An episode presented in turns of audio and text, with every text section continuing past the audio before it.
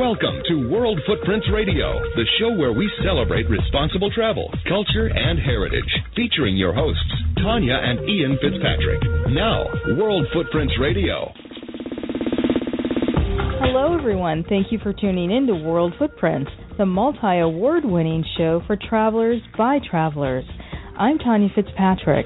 Today, we take you to Birmingham, Alabama, the Magic City, as we walk in the footsteps of the people and visit the places of the civil rights struggle that took place in the city and introduce you to some of the icons of Birmingham's tremendous music legacy. Thanks, dear. Henry Gip Gipson has been bringing people together through music for more than sixty years by inviting musicians to play in his backyard in front of a few hundred of his friends at Gip's Place in nearby Bessemer. Gip's Place is the last juke joint in the state, and we sit down with the legendary Mister Gip as he shares some of his wisdom from his life's journey, a journey shaped by faith, music, and a love of people. We are coming together without gunfights and knife cutting, rock throwing, some pop. We just tell them all there's no color here. Downtown Birmingham is the home of the Civil Rights Heritage Trail.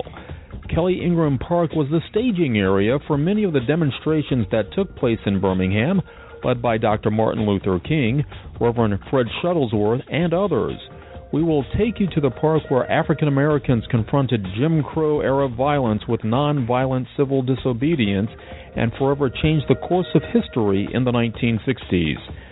Teacher and tour guide Barry McNeely takes us through Kelly Ingram Park and through the heart of downtown, where we learn of the musical legends from this area and explore the city's fourth Avenue North District, the historical, cultural, and economic center for African Americans in Birmingham when segregation made this the city's Little Harlem. As the young people left the doors of Saint Paul's Methodist Church and the sixteenth Street Baptist Church, they were confronted by a phalanx of police officers and firefighters under the direction of Bull Connor. Finally, we will honor the memory of Doctor Frank Adams, Senior, this legendary Birmingham musician and music educator whom we met on our visit to the Alabama Jazz Hall of Fame, passed away recently at age eighty-six. A charter member of the Hall of Fame, inducted in nineteen seventy-eight, Doc Adams, as he was affectionately known, loved to play the sax and clarinet, loved to teach, and loved sharing stories from performing with some of the greatest names in jazz, such as Duke Ellington. We were honored to have spent time with this legendary Birmingham jazz man as we took what would turn out to be one of his last tours and musical sets that he would conduct at the Hall of Fame. We are honored to share some of his music, as we will throughout the show, as a tribute, as well as some of the stories from the life of Doc Adams as he shared with us on our Birmingham journey. I remember going to all those places when I was young, so, you know, I traveled with Duke Ellington's band for a while and a lot of others, you know. And I saw the old taverns. I was going on all day. We hope you'll enjoy the history and the legendary figures from our Birmingham journey. I'm Ian Fitzpatrick, and this is World Footprints. Visit and connect with us at world footprints dot com. Henry Gip Gipson has been bringing people together through music for more than sixty years by inviting musicians to play in his backyard in front of a few hundred of his friends at Gip's Place in nearby Bessemer. Gip's Place is the last juke joint in the state of Alabama, and we sit down with the legendary Mister Gip as he shares some wisdom from his life's journey, a journey shaped by faith, music, and a love of people. sixty years, mm-hmm. and I'm still learning people. That's, a, that's we, good. We are coming together without gunfights and mm. knife cutting, rock throwing, some pop. Mm-hmm. We just tell them all there's no color here. Everybody come here, they're people. And when they stand, they ain't gonna stand. That's color. Mm-hmm. We just stand and show it. And when we are here, we, we got to stand. Now ain't nobody perfect. If you use the word out the way or to say anything, only thing we got to say, contain the tongue. So, mm. we visited a um, the Liz Mill Art uh, Warehouse or Art Art District in um, Huntsville, Huntsville, Alabama.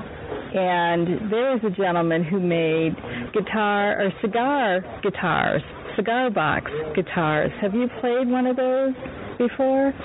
I don't know. Right now, I, I don't know, to be honest with you. But the guitars that I have in there now, I, I got three up on the stage. I got one. I, I know you got one because you got my name on it. You know what I'm talking about. I know, I know. You see what I'm talking about. Yes, I do. I know. I saw you smile. You got my name on it because I do it like that. And uh, I got one in there, and it was here to me about them then. Um, just come in here and just auction off to give it to me. And there. And uh, he gave me some escrow too. And this other box off where now it's a Les Paul. Mm-hmm. He gave it to me. Mm. I called twenty-seven hundred dollars. Mm. And you had a guitar from Chuck Berry. I, uh, well, now, they didn't want me to have that. Oh, he got burned. Now, that's a box I love. Mm. And I've never known to have a box like that. That's the only box got wet coming out of Detroit. And when that box got wet, man, I didn't even know he had it in the trunk. I had a flat tire when I got home, and I stopped, and, and the cops behind me, and they stopped. So you have insurance? I told him, yeah. I said, I got a flat tire and I got no jack. He said, well, wait, you can use my jack. He went to see what was in the alcohol. Crumpled, I told him, I'm going to charge. He, he, he wanted to look in the trunk anyway. So he said, well, okay, open the trunk. I opened the trunk and looked at that. You sure ain't got any jack? I don't know what you were looking for. And he went and got his jack. He jacked it up for me. Then he looked at the guitar. He told me, I said, you know what? I'll lock it up. I said, for what? Well, God just kicked out of him for the water, so he took their name was on it. Mm-hmm. And he saw it. And you got this kind of guitar, and he was full of water. I thought it wouldn't be no good. I brought that guitar here and let it sit about three or four days, and man, got back just like it was. There's some cone knobs on everything. Mm. He had Chuck Berry on it. And I had met another trip that had given me one of his little key stories, but he had a change. I didn't know you could blow it, put it in your finger like that. And that was Little Richard. And Little Richard was school with my niece there, you know, and he made that song by my niece, Lucia. Oh, really? It's sweet, yeah. Made that song by Lucia. And I, I didn't even know. Now, he never did get a chance to get out of here. But when I go to Detroit, he would be at my brother's house. We would just go from my brother's house. He had not been before. We would go over to Johannesburg. And that's that was my favorite. Going haste, you know, and going to the Booker place. And, and, and my brother was just out the main hour club. He had the after hour club. Mm-hmm. He was about three. He was on the quinta. Where did you go in Detroit? That's my hometown. Huh? I'm from Detroit. Uh, did, well, I'm going to go back to family. Now, my sisters and things up there, Willie B. Kevin was up there, Henry and him, and my brother James, he just come back here. Uh, he said he'll be with for, for surely more thirty years, thirty-three years, I believe. And he, he, he just come back here about maybe a month and a half ago, or two months. Hmm. And he done moved back.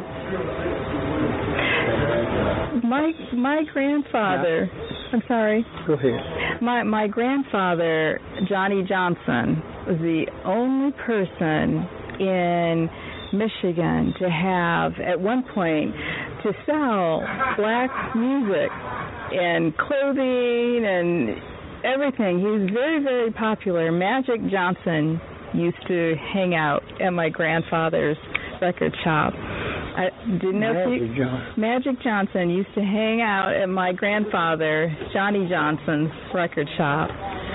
Okay, well, you, uh, did you ever hear of him in Michigan?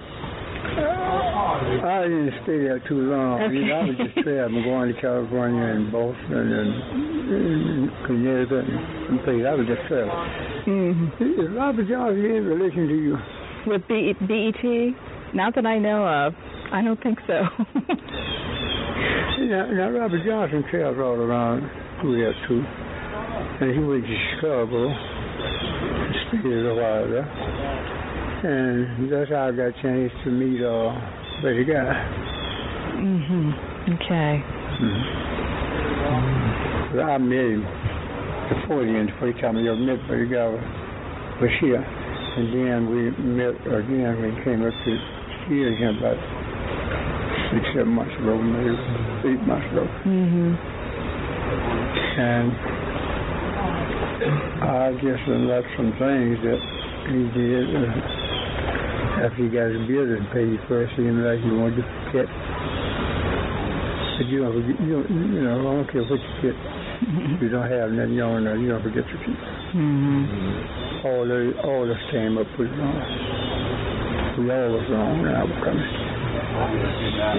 And what I know, he knows, what I know is his dad had died, trying for him to not to love.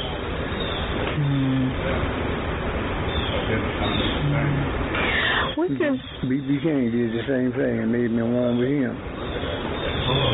B B. King? Yeah. Mm-hmm. You know, it's all right. That's what I told him again. He I got the other down and get the thing. He wrote, told me, I'll come out there. It's Memphis. I, I, I didn't, so he gave me an invitation to come to his birthday. Mm-hmm. And I had about two months or three months ago. It hasn't been that long. He was down here in Green, Mississippi, where he was down there as a giver. And he was asking me to come out there and spend three days with him. But I had to go and have eye surgery, you know. And some of the guys were like, you ready to lose your eyes and go down there and be with B B. King? It was for three days? Well, I just wait till you come back next year. And later, I told him a lot more people came. You got to miss going out there. Get your eyes checked, he was right. Mm-hmm. And, and, and, and he take my eyes and operate on what put them cover. Mm. And I ain't through with him yet. He gets dropping drops on. But they, they, they knew. We're pretty sure. You, you have had a very full and blessed life. Very full and blessed life. What, what does this mean to you? And people come out and enjoy your music, and you get to play. Yes, to be honest with you, I, I, I really don't care about never hear a thing. But it's just to get the people together. Mm-hmm. Mister Gib Gibson, thank you so much. God bless you. Every time you come here, all of you saints of God get all together and lean with me here when I get out of my glory here. Amen. And we'll see you soon. Thank you. After the break, we'll take a walk on the Birmingham Civil Rights Trail. As the young people left the doors of Saint Paul's Methodist Church and the sixteenth Street Baptist Church, they were confronted by a phalanx of police officers and firefighters under the direction of Bull Connor. Next, as World Footprints continues. Hi, my name is Vicki Ashford, and I'm from Birmingham, Alabama. Whenever you get a chance, please listen to World Footprints with Tanya and Ian.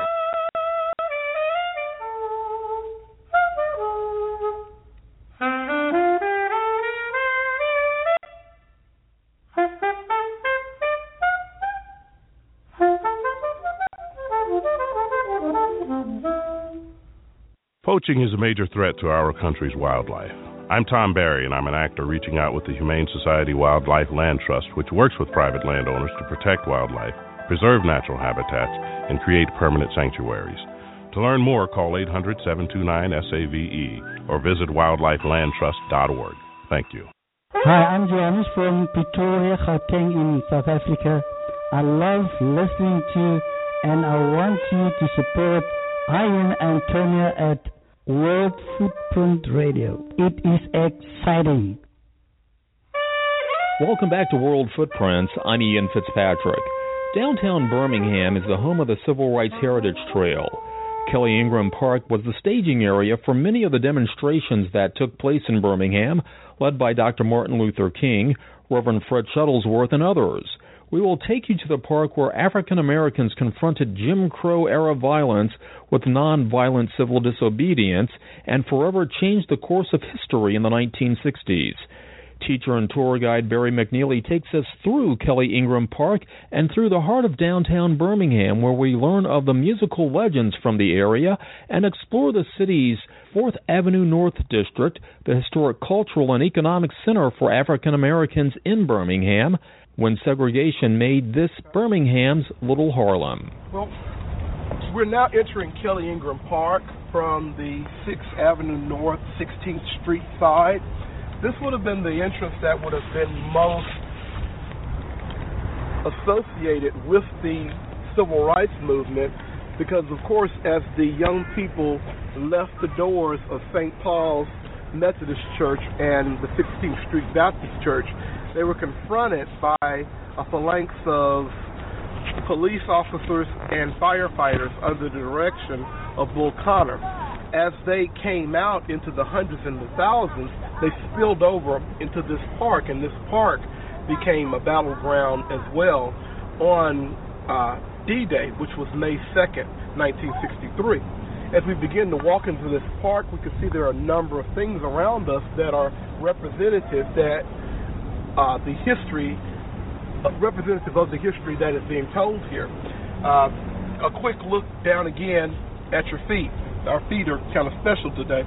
But when you look at your feet, you see a brick pattern. This brick pattern is taken from the lyrics of a song that was sang at movement meetings. And movement meetings were held here to discuss uh, what was going on in the community, uh, how those things needed to be handled, uh, who was going to handle it, financial wherewithal, and things of that nature. But at those movement meetings, they would preach. Uh, they would give offerings, they would sing. And one of the songs that they sang, it simply said in the end, yellow, black, brown, or white, we're all the same in God's sight.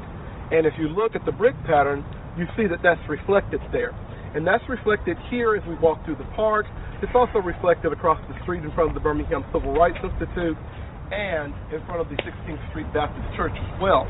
And this denotes this idea that this is the district that tries to bring people together, just like the movement tried mm. to bring people together. As we walk into the park, you see that it is a place of revolution. Well, there was a revolutionary battle fought here. This battle wasn't fought with cannons and muskets, however. It was fought with a strong adherence to the ideals of faith and nonviolence. But it also says it's a place of reconciliation. The first thing we encounter is a rose garden that was planted in this park symbolically by the First Lady of the city of Birmingham, Alabama. She planted that rose garden there in honor of Coretta Scott King last year on the fiftieth anniversary of the Civil Rights Movement in Birmingham. Well, next to the rose garden dedicated to Coretta Scott King is a statue of her husband, the Reverend Doctor Martin Luther King. Doctor Martin Luther King is going to come to Alabama and start his career as a civil rights leader here during the Montgomery bus boycott. But he's going to go back to Atlanta once he's being pulled in so many different directions. He has to make a decision. Is he going to be able to be a pastor and a civil rights leader? Well, the eventual decision is, is that he'll resign his pastorate at Dexter, and he'll go back to Ebenezer in Atlanta with his father. He'll take on a co-pastorate. This co-pastorate allows Doctor King to be in the pulpit when he can, but also to have time to be a civil rights leader. Well, Doctor King is going to call on Reverend Fred Shuttlesworth, Bayard Rustin, and Ralph Abernathy, and they're going to get together in nineteen fifty-seven, and they're going to form an organization called the Southern Christian Leadership Conference. The Southern Christian Leadership Conference is going to be more regional in scope than the Alabama Christian Movement for Human Rights. Ultimately, King is going to be called in nineteen sixty-one to Albany, Georgia. When he goes to Albany, Georgia, he's going to confront Laurie Pritchett, who is the sheriff there. Laurie Pritchett has studied the movement, and he feels that he's best qualified to stymie Doctor King. And one of the things that he does is, is he avoids confrontation with Doctor King. Well, from sixty-one to sixty-two, Doctor King is not able to affect the changes that he wants in Albany, Georgia. Even going to jail in Albany doesn't work for Doctor King. So finally, he leaves Doctor King, and he comes to Birmingham, Alabama, to the S C L C convention a month later. Um, and this is the summer of nineteen sixty-two. Well, he and Reverend Fred Shuttlesworth talk, and Fred Shuttlesworth tells him, "You had a wonderful idea in Albany, Georgia. You just were in the wrong place. What you should do is come to Birmingham." And Doctor King agrees, because in Birmingham, Alabama, you have not Laurie Pritchett, but you have Eugene Theophilus Connor, who has made a name for himself by being willing to use any means at his disposal to maintain the status quo, which is a stratified society along the lines of race. Now, the most dramatic day of Project C, as I mentioned earlier, had to have been May second, nineteen sixty-three. This is the day that the they designated as Demonstration Day, or D-Day. So when we start talking about D-Day, these young people came out to these churches. They left those churches, and they came through various different routes. Some of these young people who left those churches headed towards this park. Some of the people headed towards the lunch counters downtown. Some of the people headed towards the municipal district and the Jefferson County Courthouse. They even took different routes. Some of the t- teenagers were told, don't go out of the church doors at all. You stay back. We're going to send you out of the rear doors of the churches. We're going to send you away from the demonstrations, let you get to other areas downtown, and then you can demonstrate. Well, while these things are going on, Eugene Theophilus Connor is making records in terms of arresting young people. The first day alone, he's going to arrest over eight hundred young people. He's going to arrest so many young people that he's going to have to call on the Jefferson County Board of Education to send school buses down here to put these kids in and ride them around the city of Birmingham so they can find a place to lock them up. Well, if D-Day is good, double D-Day has to be better. And so the next day, many more students came down. And by this time, everybody knows, especially Bull Connor, they don't have the capacity to lock these people up. There's just not enough doors. There's not enough rooms. There's not enough buildings. They've got young people locked up at the municipal auditorium. They've got people locked up at the four H dormitories. They've got people locked up at the fairgrounds and the pig pens, not to mention the jail. So the next day, Double D-Day, the idea is disperse the young people, break up the demonstrations. This is when Bull Connor employs the use of high-powered water hoses. And these high-powered water hoses take about seventy-seven pounds of pressure squeezed into a square inch to function. Bull Connor has it ordered that these hoses be turned up above one hundred pounds of pressure per square inch. When these young people confront these water hoses, as we stand here in this memorial, this memorial shows us two water cannons. And these two water cannons are directed at these two demonstrators. These two demonstrators, as you can see, the young lady has her face and her back turned against the force of the hoses. The young man has been knocked to his knees and is trying to recover. You see, the demonstrators testified that the force of these water hoses was great enough to knock you off of your feet. If you were a person that was about one hundred twenty pounds or less, it could send you flying. These water hoses, the demonstrators testified, when it hit them, it felt like being hit with a million needles at one time because of the force and the friction that it would create. Reverend Fred Shuttlesworth, having the brilliant idea of telling some of the students to leave and go out of the back door of the churches, he's outsmarted Bull Connor. Bull Connor doesn't take that kindly. So while Fred Shuttlesworth is standing on the stairs of the sixteenth Street Baptist Church, Bull Connor orders the fire department to direct their hoses on the church stairs and to hit Fred Shuttlesworth. Fred Shuttlesworth was never a very big man at all. Those hoses, they hit him, and they pick him up, and they bounce him against the stairs of the sixteenth Street Baptist Church with such force that he has to be hospitalized with internal injuries to his ribs. Yet the demonstrators do not give up. They're not deterred. They still keep coming in significant numbers. But these water hoses are going to be seen not just in Birmingham, not just in Alabama. The use of these water hoses is going to be seen around the globe. And this is going to cause people to weigh in on this battle that's going on in the city of Birmingham, Alabama. Right this way. Now the next thing we stop at as we walk through this park, and I should mention, this walk that we're walking on as a part of the new design of this park, it's been dubbed as Freedom Walk. But the next thing we encounter on Freedom Walk is we encounter a horse chestnut tree. This horse chestnut tree has been planted here, and it has this plaque here to represent the idea that this is dedicated to Anne Frank. But not just to Anne Frank, in a larger sense, this is dedicated to what took place during the Nazi occupation in World War Two in Europe. When we start to consider this, we have to consider that Adolf Hitler sent agents to the United States of America to study the Jim Crow South. And what he does with that study is he has a group of laws created known as the Nuremberg Laws that are going to marginalize Jewish people under his control.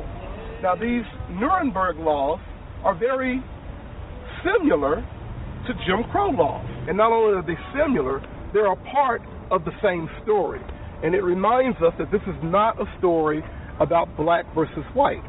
This is a story about man's ability to be inhumane to other men. And that story could be seen in Rwanda, that story could be seen in Cambodia, that story could be seen in Bosnia, that story could be seen right here in the streets of Birmingham, Alabama. As we walk down Freedom Walk, if you look over to your left, by the seventeenth Street entrance to the park, you see a large stone. That large stone is affixed there, and it carries the name of Kelly Ingram, who this park is named after today. This park was originally named West Park as a part of a publicity stunt to try to get the city to build itself around the western area as far as the industrialists saw the city of Birmingham. Well, after World War Two is over, they renamed West Park in honor of Kelly Osmond Ingram, who was the first Alabamian to be killed in World War One. Now, the interesting thing about that is this park is very well associated with African American history and the Civil Rights Movement. Well, when they began to talk about outfitting this park with the memorials that we see today, some people also voiced the idea that they should change the name of the park to be more representative of its African-American heritage. Well, they left the park in terms of validity. They left it named Kelly Ingram. But if we look directly to the opposite side of the park, we see memorials that are dedicated to notable African-Americans from Birmingham. One of those African-Americans is a lady by the name of Carrie A. Tuggle. She is the mother of black education in Birmingham, Alabama.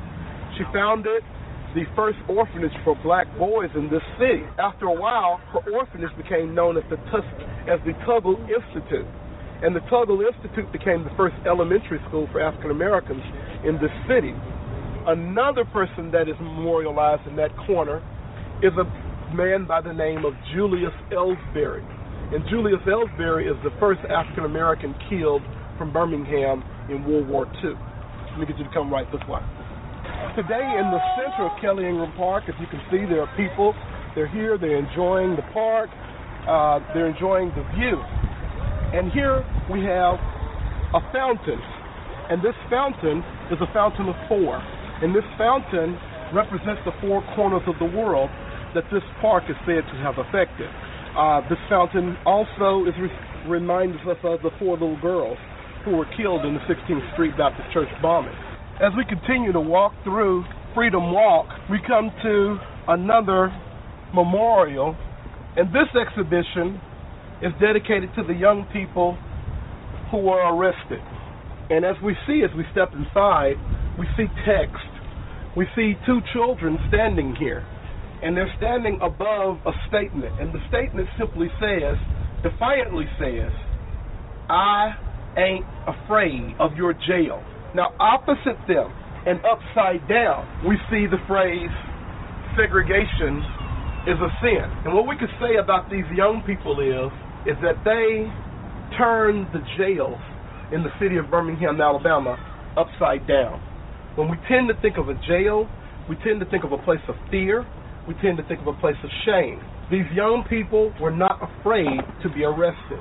In fact, the D Js on the radio stations in Birmingham, Alabama, would speak in code to the young people and tell them things like, come down to the park for a party and make sure you bring your toothbrush.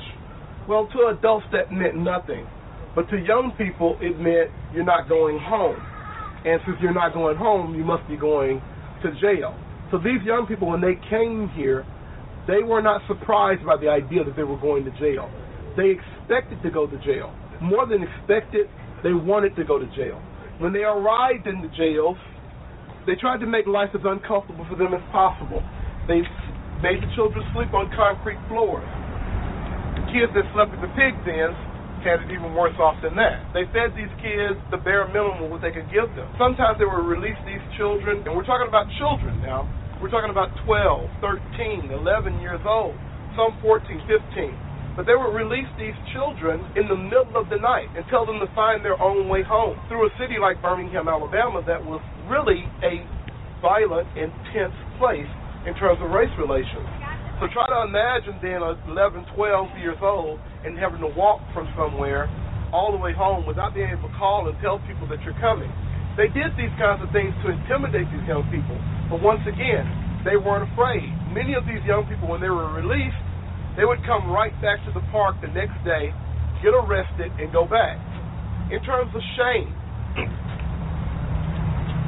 these demonstrators recently were asked whether or not they wanted to have their records expunged for having been arrested as a part of this activity. Overwhelming majority of these people said, no, leave it. We want it. We're proud to have gone to jail for the cause of righteousness. And so they weren't ashamed to have gone to jail. So when we see this exhibition and it says segregation is a sin and the jail is literally upside down, we can honestly say these young people, these eight thousand five hundred seventy young people, these young people turned those jails upside down. And because of them, the city of Birmingham is going to be forced to confront itself. In terms of confronting itself, the next thing that we see is probably one of the most dramatic images from the Civil Rights Movement.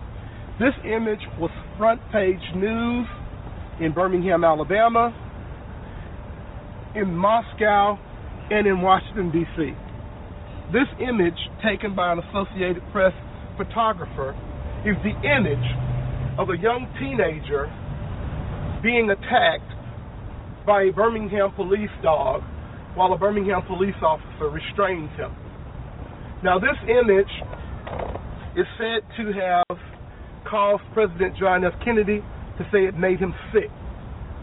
This image is one of the things that is credited with having John F. Kennedy to call for the Civil Rights Act. Of course, John F. Kennedy doesn't live to see that act signed because he's going to be assassinated. But this image, this powerful image, is one that could not be ignored. It could not be um, explained away. This was clearly a case of good versus evil, right versus wrong. And in the end of the day, the question is, you know, what side are you on? And as we look at this image, we can't go any further without saying that it is today what we call the Foot Soldier Memorial. And the Foot Soldier Memorial talks about those people whose last names weren't Parks, King, Young, Abernathy, Shuttlesworth. It talks about these people whose names we'll never know, the hundreds of them, the thousands of them, who made themselves cannon fodder for the Civil Rights Movement. And so when we look at that image, we remember their sacrifices.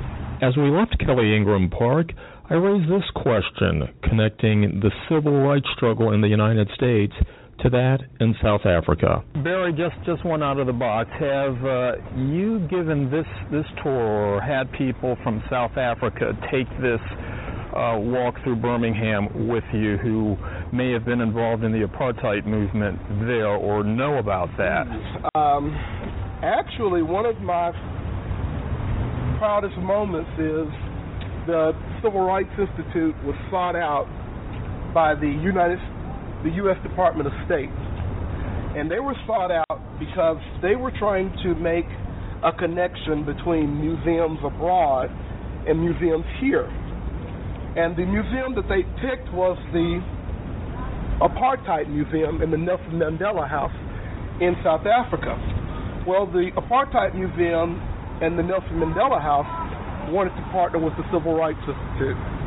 And what they did is we created a program called the International Legacy Youth Leadership Project. And what we did is we took ten Birmingham students to Johannesburg. And we spent uh, about two weeks there with them. But the most amazing part for me is we brought ten South African students back to Birmingham with us.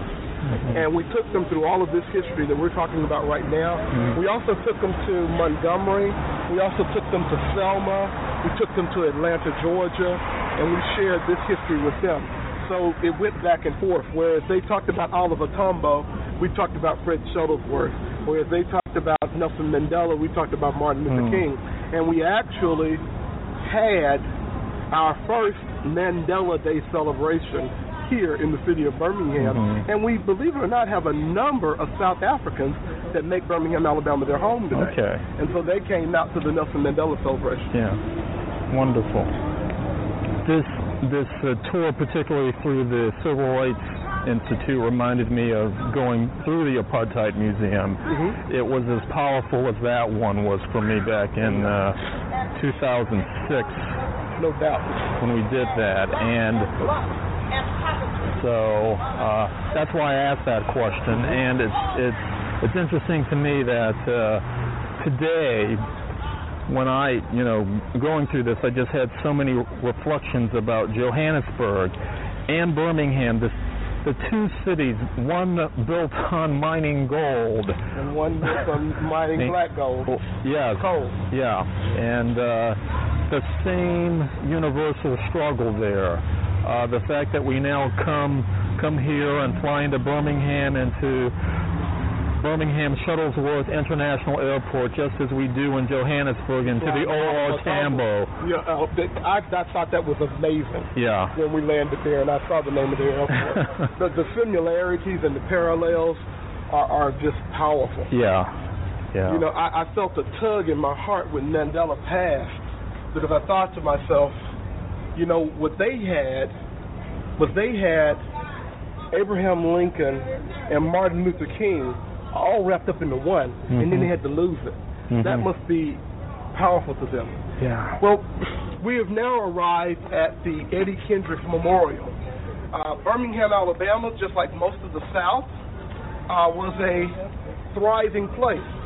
And when we start thinking about entertainment, a lot of the times we think about Detroit, we think about Motown, but we have to think about Birmingham, Alabama. We have to think about New Orleans, Louisiana. Music didn't start in Detroit. Uh, so most of this music, when you think about W C Handy and all of these people, these people are from the South. Uh, when we think about Pap Singleton and we think about the um, Great Migration, we think about in the nineteen twenties and thirties how African Americans left the South, left the South for more opportunities. Well, one of our most famous sons is Eddie Kendricks. And Eddie Kendricks was debatably the voice of the Temptations. But even if you wanted to go so far as to say, well, you know, no, he wasn't, it was David Ruffin. Well, David Ruffin was not from Detroit. David Ruffin was not from the North. He was from a little place called Wyatt, Mississippi. And if you start looking at the rest of your original Temptations, you can see, for example, Melvin Franklin is from Montgomery, Alabama. You can see that Paul Williams is from Birmingham, Alabama. And when David Ruffin became David Ruffin, he was replaced in the Temptations by a man named Dennis Edwards.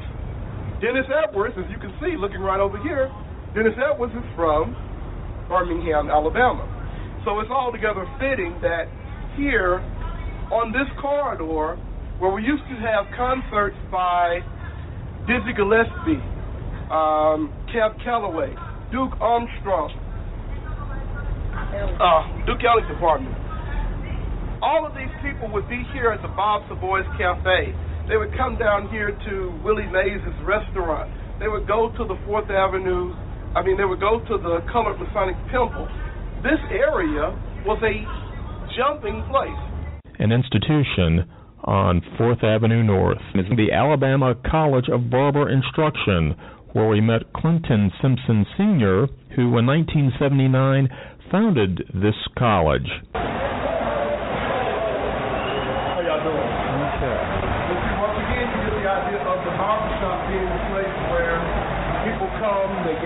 They congregate. The issues of the day, before they get to City Hall, before they get to the board meeting, they're here. And they're hashed out and they're discussed here. And then it moves, and that, that same spirit, where people come together and they talk, it vibrates throughout the city. But all of these storefronts that you see, they share that in common. Oh, yeah. I got a classroom back to go there. You couldn't like your own. I, get y'all, you can show it to them for what? What's home? I got to get them down to the car for about three thirty, but... And see, most of them, just like Brother Clint, they're very proud of what they're able to do here, and they want to share it with you. Mm-hmm.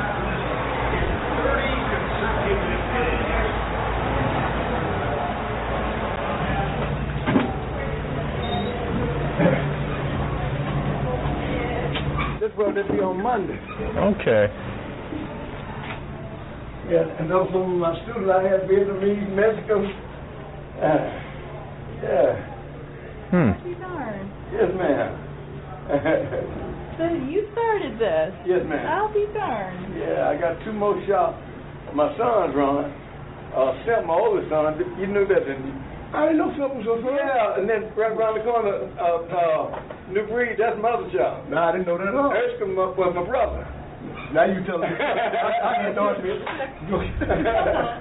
Yes, man. Well, Mister Clint, what is your your full name? Clint Simpson. Clint, okay, and how long is it? fifty-one years. Sorry? fifty-one years. You've been running, you started this barber shop, this barber school fifty-one years ago. No, ma'am, I got a brochure of that.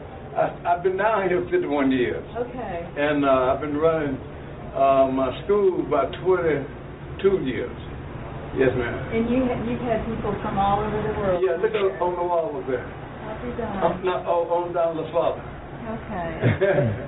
And could could you elaborate a little? I was trying to tell them on how the Fourth Avenue, because of what took place, I was um, remodeled and able to come back to life.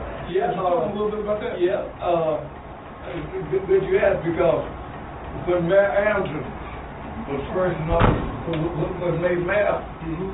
I was the first one to buy a building down here. Mm-hmm. You know, what, what we was able to, to do is uh, if your financial status were up to par, and you had the first choice if you were renting to buy the building, and I'm the first one.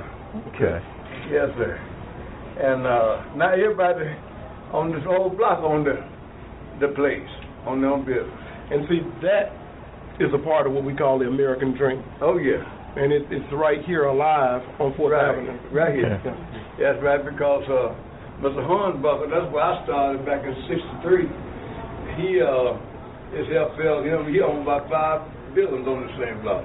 At Magic City? Mm-hmm. Yes, sir. I started in fifth, and, and uh, six three. He started in fifth and sixth, cutting that out here. Okay. So uh, God been good. All the time. He's the best I know. Thank you so much. Yes, sir. Thank you very much. Thank you. This is a really cool impromptu Yeah, I think you were, you stick with Barry. You tell him where you go. I'm going to the beach shop. Oh. Oh. we, we, we got the barber shop, we got something for you, too. Well, uh-huh. We got the beauty shop. Yeah.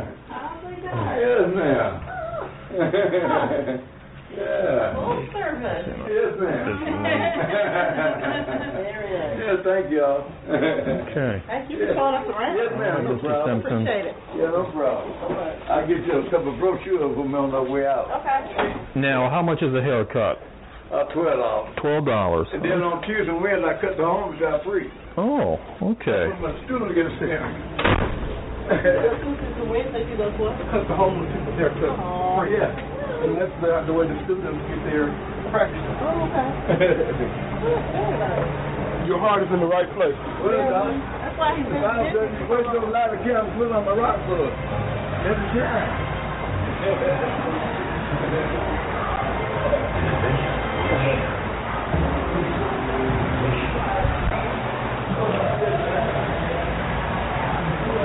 Four minutes away.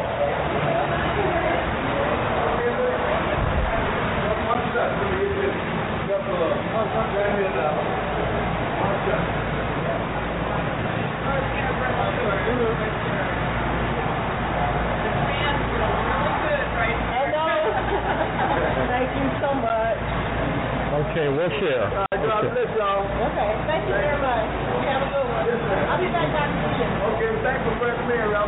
No, no, no, no. Thank you for being so hospitable, gracious, and also for giving back. That's what I'm supposed to do. Are they at the uh, Hall of Fame? Yeah, they probably drove up, but they're not going to start without a show. Last thing that I'm going to say before I turn you over to the capable hands of Doctor Adams. Is not only is this place a symbol in Birmingham, but Green Acres Chicken that you see right here, Green Acres Chicken has made a mark throughout the country. Reuben Studdard, who is our American Idol, comes here to eat. But not only does Reuben Studdard come here to eat, Steve Harvey, hmm. uh, the Steve Harvey Show, awarded this the Hoodie Awards for the best fried chicken in the country. So we do what we can. And all of this, every window, every door you look in, you are just as likely to see the owner as you are just to see somebody who works here. And like I said a second ago, that is the essence of what we call the American dream. Okay. And all of this started with this being an area where only blacks could do business. Now, that's the Masonic Temple. I, I said that was the last thing I was going to say to you. And I want you to look up to that flagpole. What do you read at the top of that flagpole? Colored Masonic Temple. So whenever we kind of forget that these things happened, that building is still there to remind us that there was a time when we were called colored, just like the movie said. Coming up, a tribute to Birmingham jazz legend Doctor Frank Adams Senior I remember going to all those places when I was young. You know, I traveled with Duke Ellington band for a while, and a lot of others, you know. And I was on an old time, and I was going on. Next, as World Footprints continues. Hi, this is your girl Kathy here in Birmingham. Whenever you guys get a chance, for sure, you got to listen to World Footprints.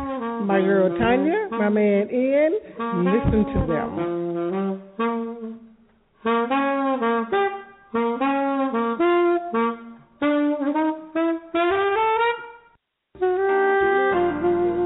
Happy holidays, everybody. This is Dave Koz for R A D, recording artists, actors, and athletes against drunk driving. When you're traveling during the holidays and see someone who's had too much to drink about to get behind the wheel of their car, get the car keys. Your friends will thank you for it because friends don't let friends drive drunk. A public service message brought to you by the U S Department of Transportation, R A D, the National Association of Broadcasters, and the Ad Council. Hi, this is James Kay from Los Angeles, California, and I just want to say I've traveled all over the world, but whenever I come back home, I always tune in to World Footprints Radio.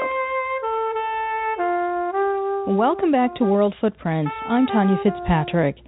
Today we honor the memory of Doctor Frank Adams Senior, this legendary Birmingham musician and music educator whom we met on our recent visit to the Alabama Jazz Hall of Fame passed away only one month after our visit at the age of eighty-six.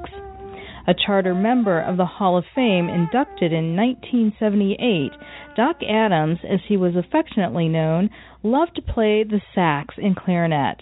He loved to teach and loved sharing stories from performing with some of the greatest names in jazz, such as Duke Ellington. We were honored to have spent time with this legendary Birmingham jazz man as we took what turned out to be one of his last tours and musical sets he would conduct at the Hall of Fame. Doc Adams offered some advice, even for Ian, to pick up his saxophone. We are honored to share some of his music as we have throughout the show as a tribute, as well as some stories from the life of Doc Adams, as he shared with us on our Birmingham journey. Out traveling, you learn a lot there, and you might have some good blessings if you hear a chase song. That's what I did, that's what I did. You know, there was any, you're traveling uh, back and forth. And see, I'm so glad I got in to see you.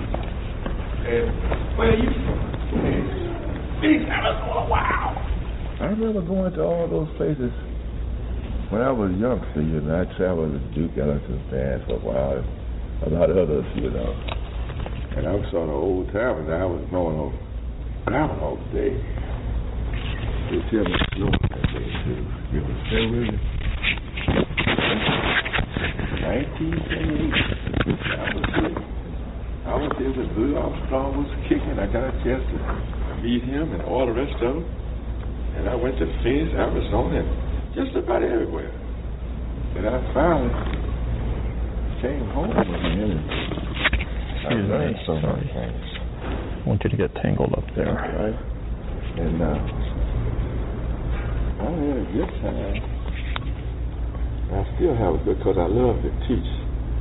Uh, I taught for, taught band music for maybe twenty-seven years. I supervised music for about fourteen years, you know, and I, I was able to meet a lot of people, travel all over different places. And I found out that there's some good people everywhere you go. And they, They love this jazz music, and I try to explain something to them. But I had some wonderful experiences in life. In fact, uh, they all called me Doc. I had a, I finished Howard University back, I can't think what year it was now. But it was in the fifties, forties, in the forties. In forty-nine, I think I finished there now. I had the experience of meeting some people from Utah and all of your places because they were very smart people, and they they came to Howard University, the biggest black recognized school in the world. And I got a chance to meet a lot of people. I had a, had a chance to meet a beautiful girl. Beautiful. And, uh, I uh, I guess you thought I had to get some serious thoughts about her. She told me one day that, Frank, I, I like you. Didn't say love. She said, I like you a lot. She said, I like to go out with you and talk to you. And you said, that's a wonderful idea. I said, but Frank, in fact, I wasn't doing too good in my lessons. You know, I was trying to keep up with this Washington smart group at the university. But it had, uh, what's the big man, uh, uh, not, not, uh, uh, I'm trying to, uh, Supreme Court justices and all that up there. And uh, I, I I just couldn't make her just take over and, and show the feelings I had. So she said, you know, I love you, say, but you're so dumb. Dumb. I wasn't doing too good, so I started studying, staying up at night, learning French and G S F U and all that kind of stuff. Started learning math, calculus, and trig and all that kind of stuff. I hadn't had all that in Southern school, you know. And I finished that school, magna cum laude, in forty-nine. we marched, and I didn't have enough learning. So I went to the university in California, went to one and the one here, and went to three three uh, colleges, and then I went uh, to the University of Alabama, and I got all those different degrees, the master's degree, the the professional degree, the, the master, and ended up with the P H D degree. And I just said, well, man, I don't want to stop. And they told me not to come back no more. They had taught me enough. They said, don't come back here. We're not going to give you any more degrees. So that kind of scattered my brain, but I was able to be a supervisor and that kind of stuff. It wasn't the idea of going and getting old. It was the idea that that that was admission to being loved by a beautiful lady. But I found out that wasn't true, because she married, and marriage lasted about two weeks. I got married. I, my marriage, I'm still I'm married. I've been married fifty-five years to my one that, you know, that was second fiddle, but she's not second fiddle now. So that goes to show you how things can happen. Now, I played this horn not too long, but I'm going to play something on it, because uh, I, I tried to play the saxophone. I did a lot of, most of my work was on saxophone and clarinet, with the different bands, you know, Muddy Waters and all that. I played with the blues bands, the, the modern jazz bands, all that kind of stuff. And I, I studied, but I found out I was playing one night. I started off playing the clarinet. I was playing one night a little, in Baltimore, a little, little pot brothers house. They had a, a little dance there, you know, the tobacco place. You know, they were selling tobacco and all that kind of stuff. And they came on the weekends to this place. And there was a lady sitting down, uh, a, a carpet. It don't fit like a fireplace, old, old, old country fireplace, you know, you put wood in there. And I, she was tapping that foot, she, she said, uh, she said, smoke that pipe, smoke that pipe. I was playing the saxophone, I played, smoke that pipe. I said, what in the world is wrong with that? They talking about, this is a saxophone, talking about smoke that pipe. And I had done pretty well, you know, but she spoke, man, you smoke that pipe, smoke that pipe. And she's kicking her feet and going on. So when I got home, and I, I said, what did she talk about? This is a saxophone, not a pipe. They said, look, it's a pipe. And so what I did, I took this neck off, and I turned it up this way. That's right. Now, I've been blowing the clarinet, you know, like you say, vote. Say vote, put your teeth over, lip over your teeth, vote. That's tight. But she said, smoke that pipe. And I put that pipe, I made it like it was a pipe, but you don't smoke a pipe like that. You smoke a pipe like woo, woo. Mm-hmm. That's a big, big pipe. And I said, my goodness, I can't blow this way. Turned it back around, and the first note that I made like that, I jumped out of my seat. The whole horn came up, came, came dancing in my hand. Such a sound. See, I had been making a sound like, or smoking that pipe. I had made a sound. Let's see if I can get it. I had made a sound like. Thank you so much for joining us for today's World Footprints Radio Show. All of our shows are archived on our website, so if you've missed a show or you want to hear our World Footprints Travel Report giving you the day's breaking travel and world news, visit world footprints dot com. While there, click on the social media icons to follow us on your favorite social network. Also, you can now listen to World Footprints on iHeartRadio. We're Tanya and Ian Fitzpatrick, and we wish you blue skies and purposeful travel that leaves positive footprints one step at a time. Hi guys, my name is Sandy Best, the Sandy Best from Lake Louise. Where's Lake Louise? It's in Alberta. Alberta's in Canada. Banff National Park, natural beauty. The only place you should go with is World Footprints Radio, because they spend their time looking at those special places that are not tourist traps, there are not thousands of people. For the best on the planet, go with World Footprints Radio. This has been a presentation of World Footprints Media, all rights reserved. I want you to have a good trip wherever you're going. And that's my little sit-out blessing, you know, for you. Thank you. Thank so you. you feel safe now. Thank you. All right. Thank you. Thank you all for coming. Always joy. Thank you so much. If you like it, tell us.